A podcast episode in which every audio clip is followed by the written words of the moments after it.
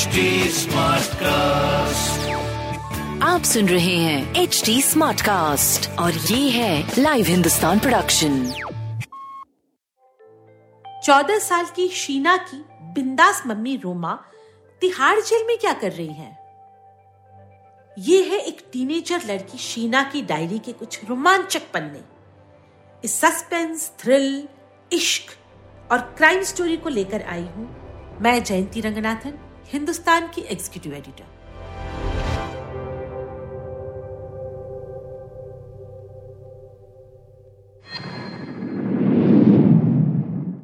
शीना की डायरी का तीसरा एपिसोड जिम शिम वाला लव.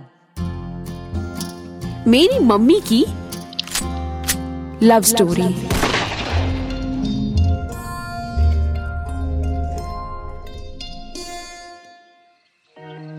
मम्मी जब देर रात को जिम से लौटती तो कंवलजीत भी उनके साथ चला आता। कंवलजीत, मैंने बताया था ना हट्टा कट्टा जट? लंबा, ऊँचा, खूब डोले शोले चेहरे पे हल्की सी दाढ़ी, कंधे तक के बाल, जिनकी ना वो पोनी बना के रखता था। उसकी आँखें एकदम तेज, चमकती हुई। मम्मी से भी ज़्यादा गोरा।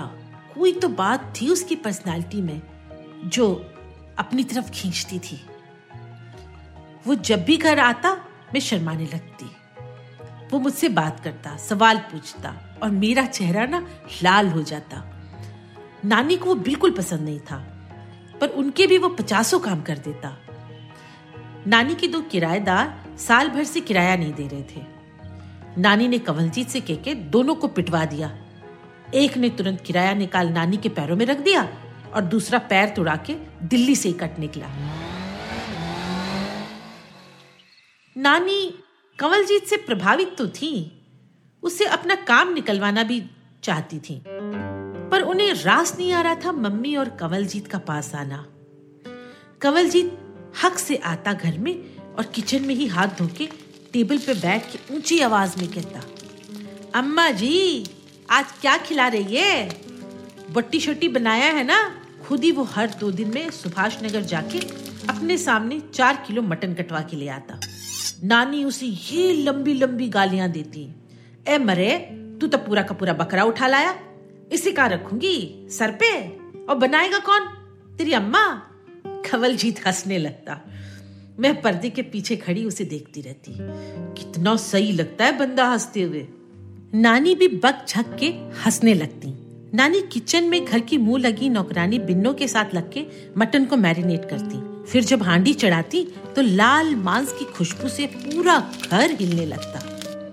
रात तक हांडी पक्के तैयार होती। इस बीच नानी और कमलजीत दो चार पैक चढ़ा चुके होते।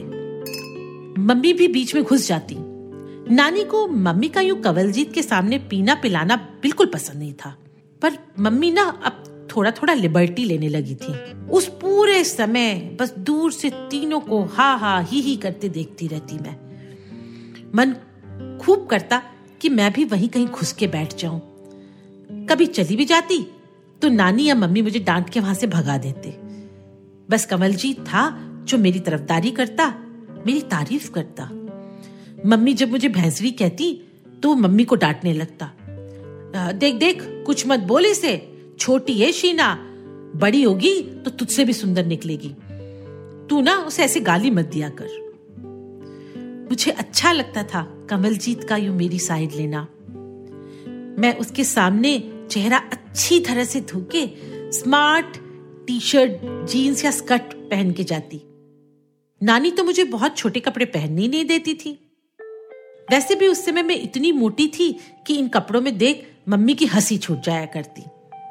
उस समय ना, मुझे वो भैंसरी ना कह के बेबी एलिफेंट कहती। कंवलजीत के सामने मम्मी मुझे जब गाली देती तो मुझे बहुत बुरा लगता। फिर एक दिन मैंने डिसाइड किया कि मैं जिम जाऊँगी। सच्ची, मैं जिम जाने लगी। अंदर एक गुस्सा सा जम गया था कि मम्मी और नानी को ना कुछ बन के दिखाना है। और कुछ नहीं तो कम से कम अब उन्हें मोटी या भैंसड़ी कहने का सुख तो नहीं दूँगी। मैं देख रही थी मम्मी को बदलते हुए। जितनी देर मैं जिम में ट्रेडमिल पे चढ़ी रहती, मेरा पूरा ध्यान मम्मी और कमलजीत पे बना रहता। कंवलजीत मम्मी का हाथ पकड़ के उन्हें उठक बैठक करवाता। मम्मी ट्रेडमिल पर चलने लगती तो कंवलजीत भी उनके पास आके खड़ा हो जाता। कभी मम्मी बहाने से उसके सिर पे हाथ फेरती तो कभी वो कुछ कहते कहते अपना चेहरा मम्मी के बिल्कुल पास ले आता। मम्मी के ऊपर कंवलजीत का पूरा जादू चल गया था। मम्मी ने अपने बाल लाल कलर करवा लिए थे। मम्मी का चेहरा, मम्मी का मोहरा, मम्मी की बातें, मम्मी के दिन, रात, प्यार में डूबे से। मम्मी की लव स्टोरी मेरे सामने घट रही थी। मैं मानो न मानो उसकी गवाह बन रही थी। मुझे कुछ अच्छा अच्छा तो नहीं लग रहा था, पर मेरे बस में कुछ भी नहीं था। मम्मी तो ये भी नहीं देख पा रही थी कि उनकी टीनेजर होती बेटी कितनी इनसिक्योर होती जा रही है। कितना गुस्सा भरता जा रहा है उसके भीतर। मैं गुस्से में इसलिए भी थी क्योंकि मम्मी उस आदमी से प्यार करने लगी है, जो मुझे भी अच्छा लगता है। पर कंवलजीत तो सिर्फ़ और सिर्फ़ मम्मी को चाहता था। मम्मी से पाँच साल छोटा वो बांका सा नौजवान ऐसा था कि उसके पीछे पहाड़ी धीरज की हर कुंवारी लड़की आ भरती। लेकिन मजाल की कंवलजीत की नज़र मम्मी के अलावा और किसी पर पड़े। फिर एक दिन वो अपने हाथ पर एक बड़ा सा टैटू बनवा लाया, जिसमें लिखा था, रो माँ। मम्मी ने ही उसे जिम में एक दिन चिढ़ाते हुए कहा था कि जब सैफ अपने हाथ में करीना के नाम का टैटू बनवा सकता है तो तू क्यों नहीं बना सकता? जिस समय वो नानी के घर में मम्मी को अपने हाथ में बना टैटू दिखा रहा था। मम्मी खूब रो रही थी। वो दोनों एक दूसरे से लिपटे हुए थे। नानी अपने कमरे में सोने जा चुकी थी। मैं दरवाजे के बाहर दरार से उन दोनों को देख रही थी। मम्मी का रोना, कंवलजीत का उन्हें चुप कराना। रोने धोने के बाद मम्मी अपने हाथों से कंवलजीत को खाना खिलाने लगी। कंवलजीत के दाएँ हाथ में टैटू बना था। वहाँ अभी भी खून की लकीरें चिपकी हुई थी। लेकिन वो हंस रहा था और बीच बीच में करा सा उठता। मम्मी लपक कर उसके हाथ चुभने लगती। उस समय मुझे नहीं पता था कि मेरे पापा कैसे दिखते होंगे। मन ही मन मैंने सोचा कि शायद वो भी कंवलजीत की तरह ही दिखते होंगे। वरना मेरी मम्मी उनसे शादी क्यों करती? वो दिन इसलिए भी मुझे याद रह गया कि कंवलजीत रात को अपने घर नहीं गया। ड्राइंग रूम में सोफे पे ही सो गया। सुबह जब नानी उठकर आई और कंवलजीत को घर पे सोते देखा तो एकदम भड़क गई। मम्मी ने बड़ी मुश्किल से उन्हें कंवलजीत को उठाने से रोका। दोनों माँ बेटी लड़ने के लिए मेरे कमरे में आ गई। उस दिन संडे का दिन था, स्कूल की छुट्टी थी और मैं देर तक सोने का प्लान बना चुकी थी। पर सुबह छह बजे माँ बेटी मेरे कमरे में घमासान युद्ध छेड़ के बैठ गई। मम्मी ना जब तेज तेज बोलती थी तो हकलाने लगती थी। वो रुक रुक के बोली, अम्मा अम्मा अम्मा, तुझे की प्रॉब्लम है? मैं मैं ना शादी करने वाली हूँ उससे। नानी चीख के बोली, पहले तू उस हरामजादे बूढ़े के साथ भाग गई। अब लौंडे पे नजरे गड़ाए बैठी है, बेहिया कहीं की। चल निकल मेरे घर से और साथ में अपनी इस गठरी को भी लेके जा। ज़ाहिर है, गठरी मतलब मैं मैं उठ के बैठ गई थी और हक्की बक्की सी कभी नानी की तरफ़ तो कभी मम्मी की तरफ़ देखे जा रही थी। झगड़ा उनका था, बीच में मैं कैसे आ गई?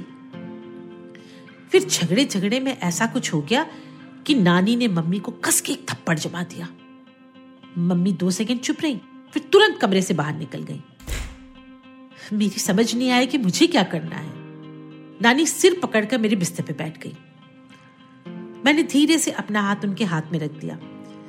नानी ने छिड़क के मेरा हाथ दूर कर दिया और पल भर बाद मुझे दोनों हाथों से गोद में उठा के बोली, देख ली तेरी मम्मी की बेशर्मी। तू भी ऐसा ही करेगी ना मेरे साथ? नानी शायद रो रही थी। मैं धीरे से बुदबुदाते हुए बोली, नहीं नानी। नानी ने मुझे बाहों में भर के मेरे ही साथ बिस्तर पे लेट गई। वो कुछ बड़बड़ा रही थी। मेरी समझ में नहीं आ रहा था। कुछ देर बाद बोली, जा जा मेरे लिए चाय बना के ले आ। मैं उठी। किचन का रास्ता ड्राइंग रूम से था। ड्राइंग रूम खाली था। बस सोफे पे चादर और तकिया पड़ा था। तकिया एक तरफ़ से दबा हुआ। लग रहा था जैसे अभी अभी किसी का सिर यहीं से उठा हो। मैंने गैस में पतीला रखकर पानी डाला इधर उधर देखा। न मम्मी नज़र आई न कंवलजीत? वो आखिरी दिन था जब मैंने कंवलजीत को देखा था।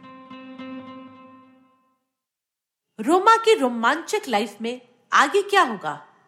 जानने के लिए सुनते रहिए मेरी मम्मी की लव स्टोरी इस सीरीज़ को सुनने के लिए आप एच टी स्मार्ट कास्ट को फॉलो कर सकते हैं, जैसे इंस्टाग्राम फेसबुक ट्विटर लिंक्डइन और यूट्यूब ऐसे और भी पॉडकास्ट सुनने के लिए आप लॉग इन कर सकते हैं www.htsmartcast.com आप सुन रहे हैं एच डी स्मार्ट कास्ट और ये था live Hindustan production smart Smartcast.